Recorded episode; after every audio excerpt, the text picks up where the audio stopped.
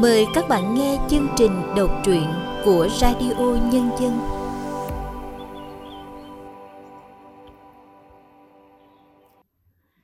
Xin chào các bạn đang đến với chương trình đọc truyện của Radio Nhân dân. Các bạn thân mến, trong chương trình hôm nay, chúng tôi xin giới thiệu truyện ngắn Những nốt nhạc còn xanh của tác giả Đỗ Tiến Thụy qua sự thể hiện của Lâm Ngạn.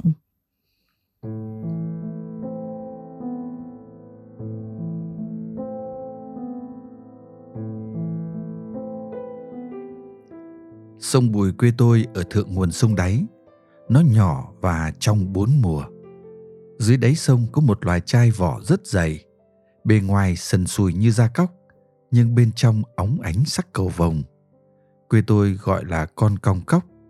Tuổi thơ tôi lặn ngụp trong dòng sông mò cong cóc. Ruột để nấu canh, vỏ làm vật trao đổi khi đánh khăng, đánh đáo và để làm kèn. Nửa cái vòng cong cóc non như một con thuyền xinh xắn. Chỉ cần dùng dây chun quấn mấy vòng là có một cái kèn độc đáo thổi toe toe suốt ngày. Chiếc kèn cong cóc ấy theo chúng tôi vào bữa ăn, giấc ngủ, suốt đường thôn ngõ xóm, khắp những cánh đồng và đến cả trường làng.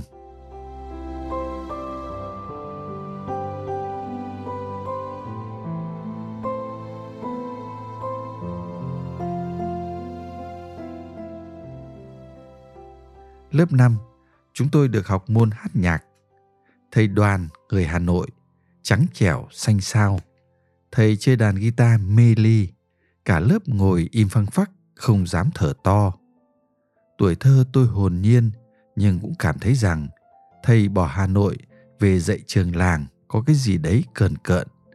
Mỗi lần về Hà Nội, trở vào là mặt thầy lại phảng phất nét dằn vặt.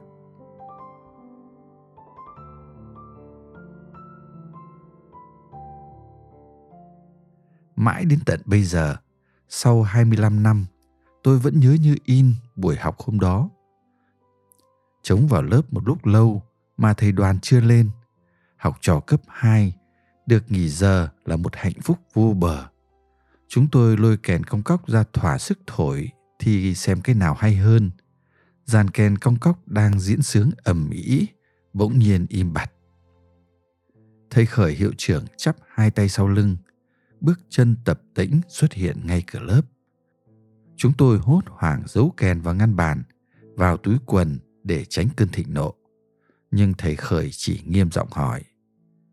Thầy đoàn đâu? Những cái miệng ấp úng không biết trả lời thế nào. Thầy hiệu trưởng quát to. Lớp trưởng đi gọi ngay. Tôi líu díu chạy xuống khu tập thể. Phòng thầy đoàn du dương tiếng nhạc. Trên giường, thầy vẫn mặc nguyên bộ đồ gabardine xanh mỗi khi lên lớp. Nằm co dáng chiếc quay tay, mắt nhắm nghiền, chán nhăn nhíu dịn mồ hôi. Khuôn mặt thầy lộ vẻ đau đớn âm thầm. Tôi không dám gọi thầy, mà khe khẽ lùi ra rồi chạy về báo thầy hiệu trưởng. Thầy khởi khẽ nhếch mép cười. Hừ, ngủ trong giờ dậy, chõ kèn xuống phòng thầy đoàn mà thổi, nhanh lên. Chúng tôi ngạc nhiên lưỡng lự hồi lâu. Thầy khởi gầm lên. Có thổi không? Hay là muốn đuổi học cả nút? Bắt đầu là một, hai, ba tiếng kèn ngập ngừng lên tiếng. Rồi cả dàn kèn cong cóc như một bầy ngỗng vươn cổ ra cửa sổ thổi inh tai nhức óc. Lần thứ hai dàn kèn im bặt. Thầy đoàn vác thước lên lớp. Chúng tôi lo sợ nhìn nhau rồi chạy vội về chỗ ngồi ngay ngắn, nín thở đợi chờ. Thầy đoàn nhìn cả lớp một lượt rồi bảo, các em bỏ hết kèn lên đây.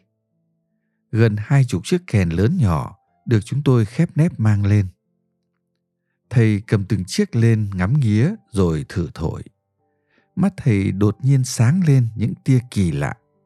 Thầy tháo những sợi dây chun ở từng chiếc vấn lại để chỉnh âm rồi thầy gọi gần chục đứa lên bục giảng, giao cho mỗi đứa một chiếc.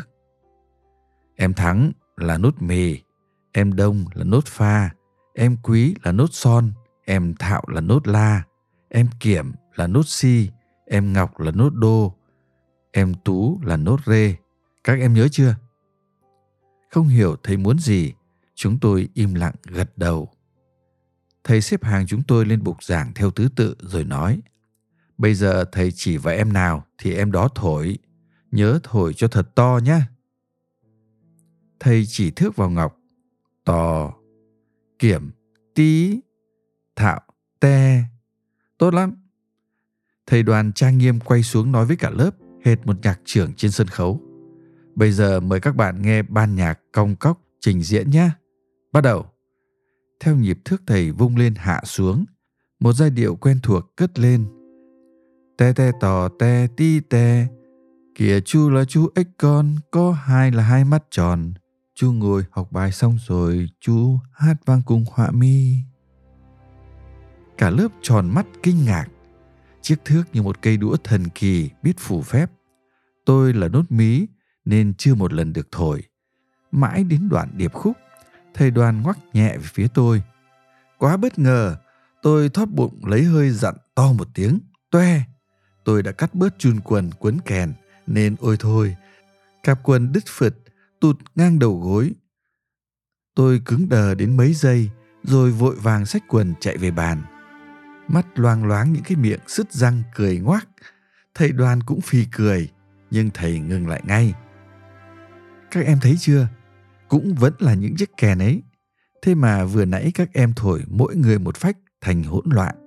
Bây giờ kết hợp lại với nhau nhịp nhàng nên đã có một bản nhạc tuyệt vời. Mỗi con người là một nốt nhạc. Mỗi nốt nhạc tuy có độ cao thấp khác nhau nhưng nó đều có giá trị riêng không thể đánh đổi. Lời thầy khúc chiết, mạch lạc và cao siêu quá đối với những cái đầu chỉ quen với tôm cua ốc ếch Chúng tôi mới tập làm quen với âm nhạc, vừa méo mồm méo miệng, chép nốt vào vở, vừa bấm nhau rình xích. Toàn giá đỗ mọc ngược. Chúng tôi lờ mờ cảm thấy những gì thầy nói không phải chỉ là chuyện âm nhạc. Các em là những nốt nhạc trong bản giao hưởng cuộc đời vĩ đại. Thầy nói một cách say sưa, mê mải, mắt long lanh nhìn lũ học trò mặt tươi giói vì thích thú.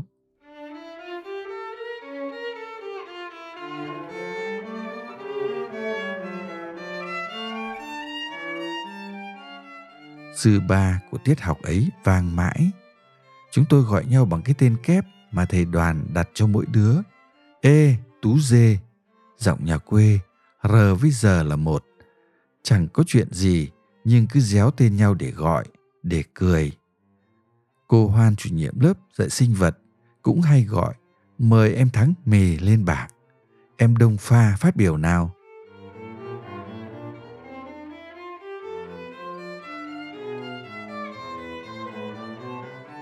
Cô Hoan là người thị xã Hà Đông, nhưng không cắt tóc phi dê, mà để dài mượt quá eo. Cô thường gội đầu bổ kết xong là nghiêng đầu quay tóc như múa lụa, khiến thầy khởi đứng ngẩn tò te. Hôm thực hành giải phẫu, chúng tôi đi học sớm cả buổi. Hò nhau đắp mương tát cá. Quê nghèo, con cá cũng cỗi cằn. Chúng tôi mang đến lớp những con giếc nhỏ như lá ổi, không thể mổ được May mà có con chép to bằng bàn tay câu trộm từ ao hợp tác xã của Tú Rê nên tiếp học vui như ngày hội. Cuối buổi, chúng tôi tự động gom hết số cá lại biếu cô. Chúng tôi dẫu đói cơm nhưng nguồn đạm vẫn được bổ sung từ cào cào, châu chấu, từ cua cáy, chuột đồng nên không đến nỗi xanh xao. Còn cô, chúng tôi đã nhiều lần thấy cô chỉ ăn cơm độn mì với rau muống luộc hiểu lòng chúng tôi, cô hoan giang cả hai tay như muốn ôm hết thảy những cái đầu còn vương bùn đất, nghẹn ngào gọi chúng tôi là những nốt nhạc lấm láp. Một thứ tình cảm mềm mại và ấm áp lan tỏa dâm gian trong lòng. Tan buổi học, chúng tôi hò nhau nhảy xuống sông bùi, tắm táp cho những nốt nhạc được cô hoan phong tặng. Chúng tôi bắt được rất nhiều công cốc mang tặng cô hoan và thầy đoàn được nâng niu trong chiếc hộp xinh xắn. Những chú còng cóc càng ánh vàng lên bảy sắc cổ vồng.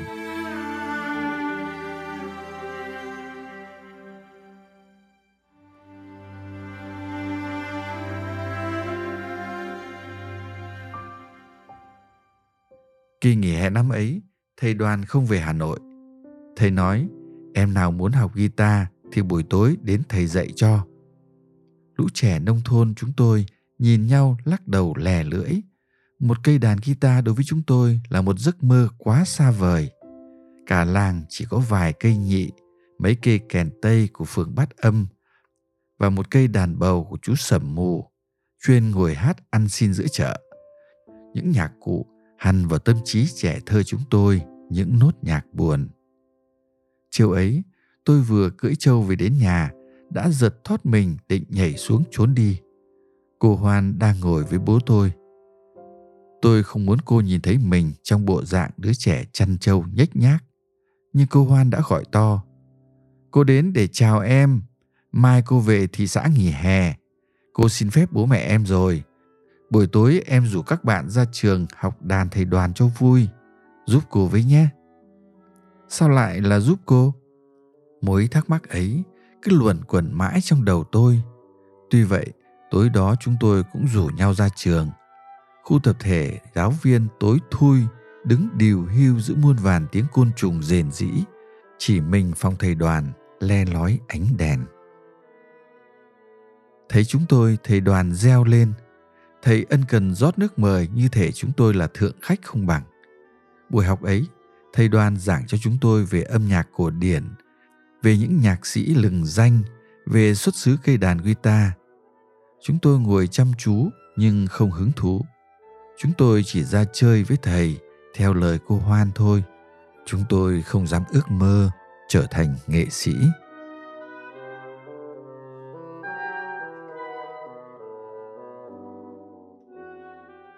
Mất một tháng hè mà chúng tôi học chẳng được mấy tí vì bàn tay chúng tôi quá nhỏ, chưa ôm xuể phím đàn. Lũ bạn tôi bắt đầu nản chí làng dần. Đêm ấy, chỉ có mình tôi. Thầy đoàn không bảo tôi luyện ngón như mọi hôm, mà hỏi chuyện gia đình. Tôi tự hào khoe rằng nhà tôi có nhiều bằng tổ quốc ghi công nhất xã. Bốn chú là liệt sĩ cơ mà. Thầy nhìn tôi ái ngại. Tôi cũng hỏi thăm gia đình thầy. Thầy ngồi đăm chiêu một lát rồi thở dài. Chuyện nhà thầy buồn lắm. Không khí trong phòng trùng xuống. Thầy thẫn thờ đứng lên mở nhạc. Thầy xin lỗi, em nghe cùng thầy nhé. Thầy chỉ nói thế, rồi ngã ra giường, nằm co cóp y như hôm nào, khiến tôi sợ sợ, lắp bắp mãi chẳng thành câu. Thầy mở mắt ra gượng cười nói nhỏ. Thầy không sao đâu, em nhắm mắt lại, nghe cùng thầy nhé. Phút chốc, tôi cảm thấy người nhẹ bẫng. Thầy đoàn từ từ mở mắt lúc bản nhạc kết thúc. Em cảm thấy thế nào? Giá là bây giờ, khi tôi đã có chút hiểu biết về âm nhạc, còn hôm đó tôi lúng túng mãi mới trả lời được một câu quê mùa ngô ngọng. Em chẳng hiểu gì sất. Em thấy như có con gì bò trên da em ấy. Buồn buồn là Thầy đoàn gieo khẽ Em có tai nhạc đấy Lời khen và câu chuyện của thầy đoàn đưa tôi đến nước Đức xa xôi để biết một nhạc sĩ thiên tài tên là Beethoven, người đã viết lên bản sonat ánh trăng bất hủ khi tai đã hoàn toàn điếc đặc. Đang chìm đắm trong ước mơ không tưởng, tôi giật bắn người khi nghe hỏi. Sao các bạn hôm nay không ra học? Bị hỏi bất ngờ, tôi buột miệng. Dạ, tại chúng nó sợ, không có tiền trả thầy. Thầy đoàn giơ hai tay lên rồi hạ xuống khổ sở. Trời ạ, à, em nói với các bạn ngày mai cứ ra học nhé. Thầy có lấy tiền các em đâu. Dù tôi đã hết lời, nhưng cũng không thuyết phục được lũ bạn. Đi một mình ra trường vào ban đêm thì sợ ma, tôi cũng đánh bài chuồn.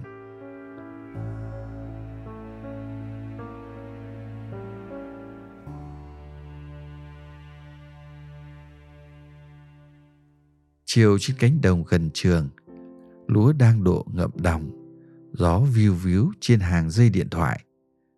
Sóng lúa thẫm xanh dờn nhau không ngớt. Tú dê ghi trâu lại trên bờ ruộng hẹp. Gần chục con trâu dồn cục vào nhau. Thầy đoàn, thầy đoàn nằm ngửa trên thảm cỏ gò găng. Chúng tôi nháy nhau toan phi châu chạy trốn, nhưng không kịp nữa rồi.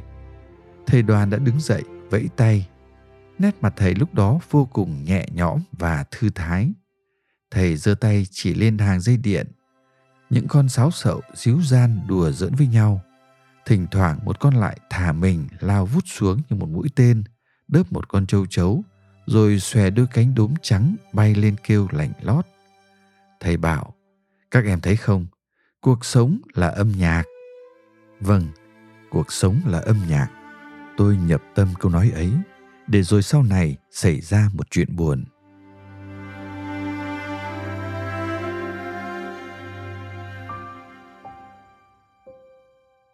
Hết kỳ nghỉ hè, cô Hoan trở về mua cho chúng tôi mỗi đứa một tập vở chép nhạc.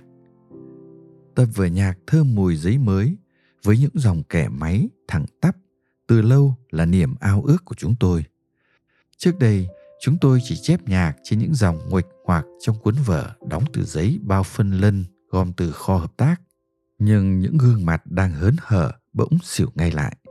Cô Hoan đã nói to trước lớp, bằng một giọng vui tươi. Cô cảm ơn các em đã giúp cô. Nhờ các em mà sức khỏe thầy đoàn rất tốt. Ước gì đất nứt ra một kẽ thật to để tôi chui xuống cho đỡ ngựa. Những mái đầu đỏ quạch thập thò trước căn phòng nhỏ. Cô Hoan nhướng cặp mày thanh thoát lên mừng rỡ nhưng lại nhíu lại ngay khi thấy chúng tôi bẽ bàng rút những tập vở nhạc đặt lên bàn. Tôi cúi đầu xuống đất, ngón chân dì mãi trên nền nhà nóng rát. Nghe xong những lời thú nhận, cô Hoan nở một nụ cười độ lượng. Cô không trách các em đâu, cũng tại cô không nói trước. Và cô kể, giọng kể bùi ngùi về một gia đình ở phố Khâm Thiên.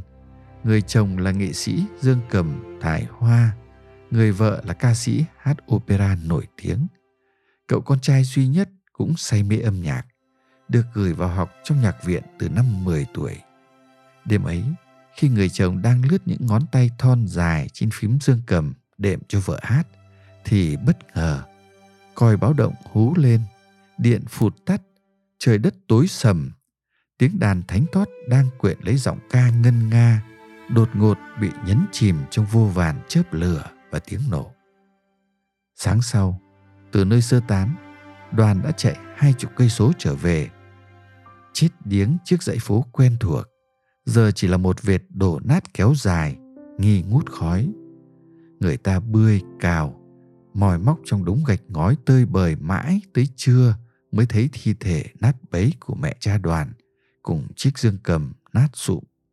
Tập nhạc vương máu lem nhem vết cháy vẫn nằm trong tay người mẹ. Ngay hôm ấy, đoàn bỏ học.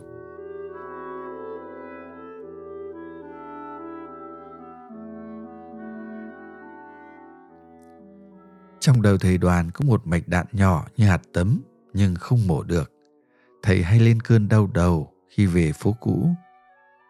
Cô Hoan kết thúc câu chuyện từ lâu, nhưng chúng tôi vẫn còn ngồi lặng. Những giọt nước mắt trong trẻo ứa ra, lăn tròn trên những khuôn mặt lem mực tím từ khi nào.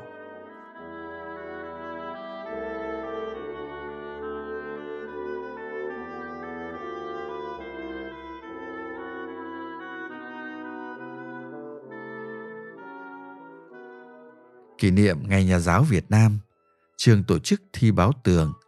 Cô Hoan giao cho tôi và ban nhạc công cốc trách nhiệm này với mục tiêu phải giành giải nhất. Chúng tôi bò toài ra tập hợp bài vở, trình bày trang trí cả tuần. Tờ báo lớp tôi có đủ thể loại thơ ca nhạc họa. Nhạc tôi dùng bài hát khúc nhạc đồng quê của thầy đoàn và minh họa thêm bức tranh.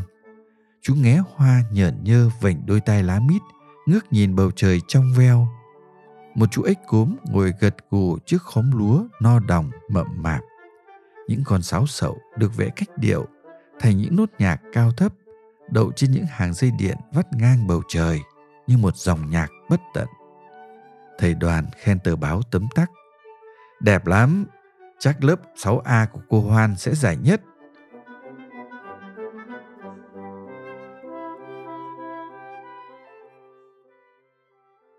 Nhưng thầy Khởi gọi tôi lên ban giám hiệu, hạ giọng thì thào. Có phải thầy đoàn xui em vẽ bức tranh này không? Có phải thầy đoàn muốn ám chỉ lãnh đạo là tai châu, không coi trọng môn âm nhạc chứ gì? Em cứ khai thành thật vào đây. Thầy đẩy về phía tôi tờ giấy trắng, cây bút bi mở nắp. Tôi đớ người ra ngạc nhiên, nhưng cứng cỏi đáp lại. Thưa thầy, bức tranh này em vẽ, thầy đoàn không tham gia gì vào tờ báo đâu ạ. Hừ, cãi hả? Để tôi gọi bố em ra đây. Tôi ngồi một chỗ khóc ròng. Trong đầu có tiếng roi mây nổ trên mông đen đét.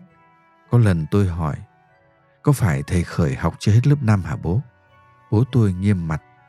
Nhất tự vi sư, bán tự vi sư, còn không được hỗn. Chắc chắn ông sẽ tin thầy khởi. May sao, thầy đoàn đã hiện ra trước mắt tôi bất ngờ như một vị cứu tinh. Thầy từ tốn nói, thầy đừng suy diễn thô thiển như thế. Thầy không nhận thấy nét vẽ vụng dại và hồn nhiên của các em hay sao? Hồn nhiên à? Có mà sỏ lá ba que thì có. Tôi lại không đi guốc vào bụng các người à?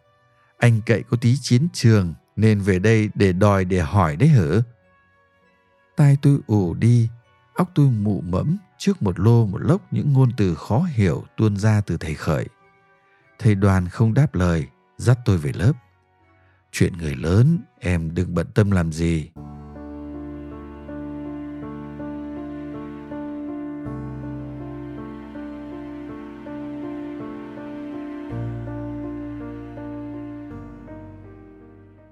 Tối đó trăng lên bát ngát, ban nhạc công cốc ra thăm thầy đoàn. Phòng không người, chiếc máy hát vẫn mải mê quay. Tú dê suyệt một tiếng giơ tay chỉ. Giữa bãi cỏ sân trường, hai bóng người ngồi dựa vai nhau âu yếm. Chiếc cặp tóc của cô Hoan bắt trăng lấp lánh, lấp lánh. Tính tò mò trẻ con đã thôi thúc một hành động rất hư. Trườn trên cỏ như những con thằn lằn. Bắt trước những chiến sĩ trinh sát Hồng quân trong phim chiến đấu của Liên Xô tiếp cận mục tiêu. Sương buông lạnh lạnh, không gian vàng đậm ánh trăng tiếng nhạc từ phía phòng thầy đoàn buông vào thanh vắng, xô nát ánh trăng. Thứ âm thanh sóng sánh như vàng chảy, chậm chậm rót ra từ không trung khoáng đạt xuống trần. Cả ngôi trường đắm trong huyền ảo mơ màng. Thầy đoàn chậm chậm cúi xuống khuôn mặt người trăng của cô hoan. Bỗng một tiếng hực đau đớn phát ra từ bụi cây cúc dại. Cảnh ảo huyền vụt biến. Tất cả giật mình vội vã ngẩng lên kinh ngạc khi theo một bóng trắng vùn vụt ẩn hiện dưới bóng cây loang lổ. Thầy đoàn hững người, từ từ ôm đầu đổ xuống cỏ. Cô Hoan cuống quýt nói gì đó rất dài, rất nhỏ. Giọng nói run rẩy như một tiếng vĩ cầm.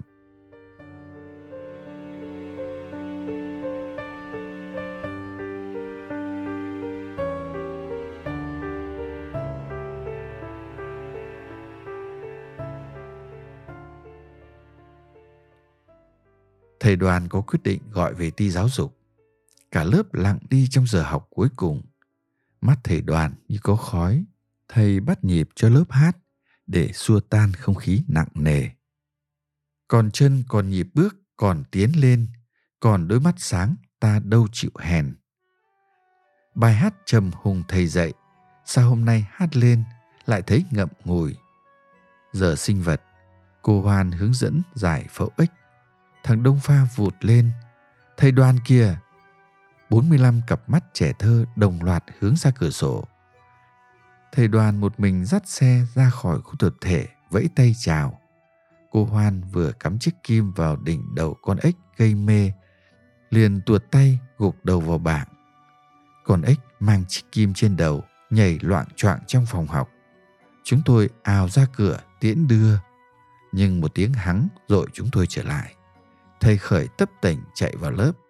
Sấp ngửa vô con ếch đưa tận tay cô Hoan, tòn tẻn cười.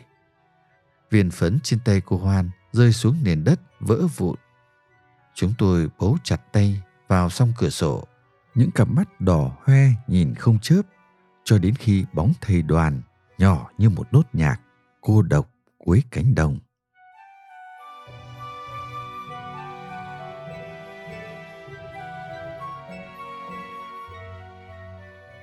Thầy Khởi cưới vợ. Lớp chúng tôi mỗi đứa đóng năm hào, mua được một chiếc chậu nhôm mỏng tang làm tặng phẩm.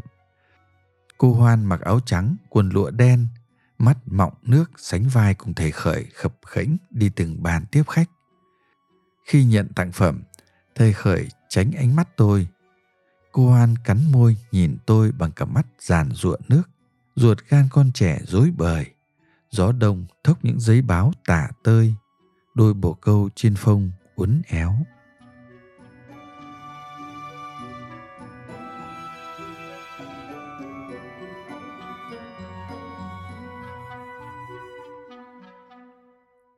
Tháng 3 trên thành phố cao nguyên, nắng cuối mùa khô vàng tươi màu mật ong, gió phơi phới thổi tung áo váy đủ màu sắc thổ cẩm. Hội đua voi bước vào vòng chung kết. Những thớt voi cuồn cuộn quấn trên đường đua, làm cồn lên những cơn lúc đỏ bụi ba gian. Khi chú voi đầu tiên cán đích, hua vòi, kiêu hãnh chào khán giả, thì một điệu nhạc rộn rã tấu lên những chiếc chiêng tròn vạnh vạnh ánh lên màu trắng, bung biêng theo nhịp nhảy. Những đuôi khố tua rua bay phần phật trong tiếng reo hò. Tôi ngỡ ngàng nhìn dàn chiêng, không để ý thấy chú voi thắng cuộc. Không để ý đến cả chục thớt voi đang còn rầm rập tướt về. Cánh đánh chiêng của người Tây Nguyên khiến tôi vụt nhớ dàn kèn cong cóc ngày xưa. Mỗi chiếc chiêng chỉ đúng có một âm Vậy mà những chàng trai ED đã tấu lên một bản nhạc tưng bừng.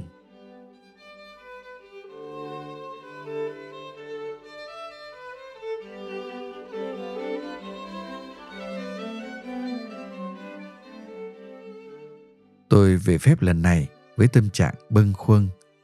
Tôi mang chuyện giàn chiêng trong ngày hội đua voi về kể cho các bạn một thời. Ngang trường cũ, thấy các em đang díu dít vui đùa những em bé xinh tươi trong đồng phục kia ơi có em nào chơi kèn cong cóc nữa không tin tôi về lan nhanh trong nhà tú dê nơi chúng tôi gặp nhau bất ngờ có cô hoan 25 năm cô hoan luôn đồng hiện với thầy đoàn trong ký ức nhưng tôi không bao giờ mong gặp tôi rơi vào tình thế tiến thoái lưỡng nan những thằng bạn một thời lấm láp tay bắt mặt mừng không làm tôi vui lên được. Cô Hoan ngồi thu mình một góc. Cô vẫn đẹp, tóc cô vẫn đen. Búi một búi cao dày sau gáy.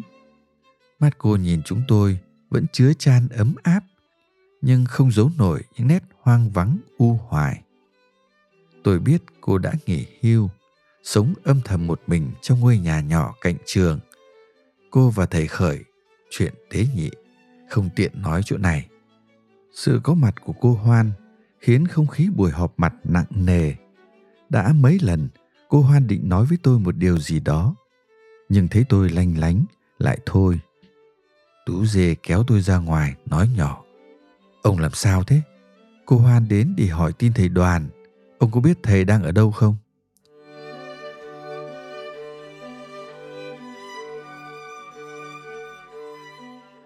tôi bắt đầu công việc kiếm tìm từ sở giáo dục. Tỉnh cũ chia hai, hồ sơ tản mát không xác định được. Tôi còn hỏi nhiều nơi nữa, nhưng càng hỏi càng thấy mông lung. Một thầy giáo ở thị xã Hà Đông bảo, tôi biết có một thầy giáo tên Đoàn bị điều vào Tây Nguyên cùng đợt với tôi. Nghe nói thầy đã lấy một cô vợ dân tộc Ba Na và ở luôn trong ấy. Một nhạc sĩ Hà Nội thì ngờ ngợ Hồi tu nghiệp bên nhạc viện Tchaikovsky, tôi có nghe nhắc đến một nhạc sĩ tên Đoàn, học khóa trước, rất hay nằm co cóp như tôm luộc, không biết có phải là Đoàn mà anh hỏi không? Một vị đại tá quân đội lại nói, đơn vị tôi có một tay tên Đoàn, lính tái ngũ, hắn chơi đàn hay lắm, cả sư đoàn đều mê. Hắn hy sinh năm 79 ở biên giới Tây Ninh. Trời ơi, tôi biết nghe ai bây giờ? Thầy đoàn ơi, nếu đọc được những dòng chữ này, xin thầy liên hệ với em ngay theo số máy 0912 288 506. Chúng em và cô Hoan rất mong thầy.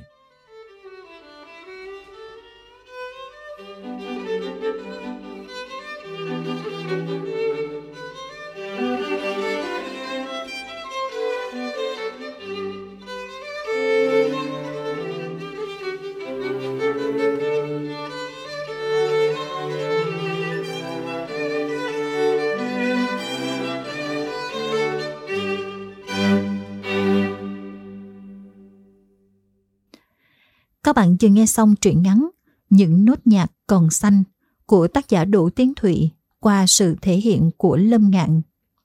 Tiếp theo đây, nhà văn Võ Thị Xuân Hà sẽ chia sẻ những cảm nhận của mình về tác phẩm này. Đọc xong truyện ngắn Những nốt nhạc còn xanh của nhà văn Đỗ Tiến Thụy thì tôi nghĩ chuyện ngắn này cũng giống một dàn nhạc cong cóc như nhà văn kể trong chuyện. Cũng lại nghĩ văn chương chính là được thoát thai từ cuộc sống thô giáp, vô vàn chuỗi ký tự liên kết, hòa quyện với nhau, bật lên một tầng thức cao hơn cuộc sống thô giáp, như âm điệu của bản nhạc cuộc sống. Tuổi thơ tôi lặn ngụp trong dòng sông mò cong cóc ruột để nấu canh, vỏ làm vật trao đổi khi đánh khăng, đánh đáo, và để làm kèn. Nửa cái vỏ cong cóc, nom như một con thuyền xinh xắn, chỉ cần dùng dây chun quấn mấy vòng là có một cái kèn độc đáo, thổi te te suốt ngày. Chiếc kèn cong cóc ấy theo chúng tôi vào bữa ăn giấc ngủ.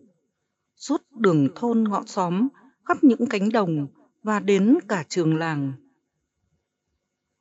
Chuyện này buồn, thật buồn, nhưng có những chi tiết rất hấp dẫn, riêng biệt. Với những tình tiết mô tả về thời tuổi thơ vụng dại, lam lũ, về những mối quan hệ của người lớn, đặc biệt là các thầy cô giáo, của tuổi trẻ con chăn trâu cắt cỏ. Tư duy của tuổi thơ chủ yếu luôn lưu giữ những gì tươi đẹp, trong trẻo cao thượng. Xu hướng đẩy lùi những hình ảnh tầm thường của người lớn, của chính hồn phách méo mó của tuổi thơ. Để những đứa trẻ lớn lên hoàn thiện hơn, được nhà văn miêu tả khá tinh tế qua những diễn biến sự việc và tâm lý của lũ trẻ. Đồ rê mi, pha son, la. Chuyện ngắn này có dung lượng của cả một cuốn tiểu thuyết Nhà văn Đỗ Tiến Thụy không cố ý dùng câu văn hay để tải cốt truyện. Đôi khi giống những câu chuyện kể có thật của chính tuổi thơ và những chặng đường liên quan câu chuyện kể này của tác giả. Có những dòng, những tình tiết truyện dành tặng những tâm hồn cao thượng. Có những dòng, những tình tiết truyện như lời tố cáo đanh thép chiến tranh. Cũng có những dòng, những tình tiết chuyện bày tỏ cảm thán, nhận diện phải trái của những đứa trẻ đối với những hành vi xảo biện của người lớn. Kết chuyện đem đến cho người đọc những ngả đường đi của số phận cô Hoan, thầy đoàn, những nhân vật chính trong câu chuyện kể này. Cô Hoan thì đã rõ, chỉ có thầy đoàn thì không ai trong nhóm trẻ còn gặp lại. Có thể thầy đã mang vác nốt dây, có thể thầy mang vác nốt đồ, hoặc nốt son, nốt la trên con đường đời. Nhưng những gì người thầy để lại trong tâm hồn tuổi thơ của những lứa học trò chính là những nốt nhạc trong bản giao hưởng cuộc đời vĩ đại. Các bạn thân mến, chương trình đọc truyện của Radio Nhân dân đến đây xin tạm dừng. Cảm ơn các bạn đã chú ý lắng nghe.